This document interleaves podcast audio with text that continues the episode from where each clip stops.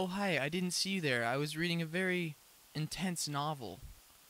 Happy spooky season all. Today we're going to be talking about puberty in our third ever podcast, so tune in now.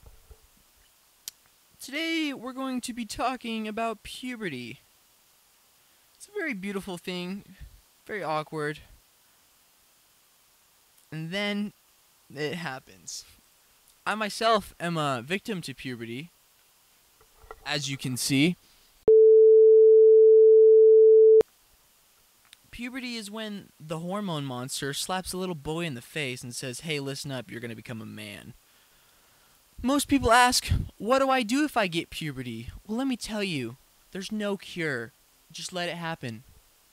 Fairview Health Services provided us with a few questions about puberty.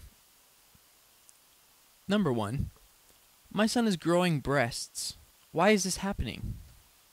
Number two, how should I prepare my daughter for her first period? And number three, my son often locks himself in a room. I think he's masturbating. What should I do? These are some very concerning questions that we're going to help you answer today.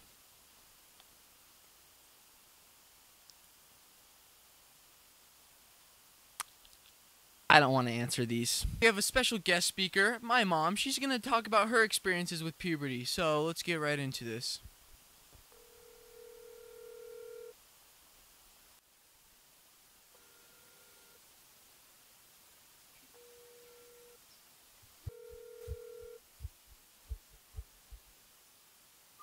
Hey, mom.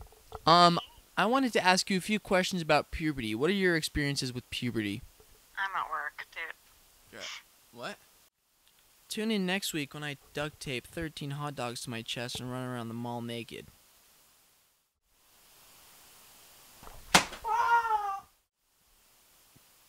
I guess she didn't answer.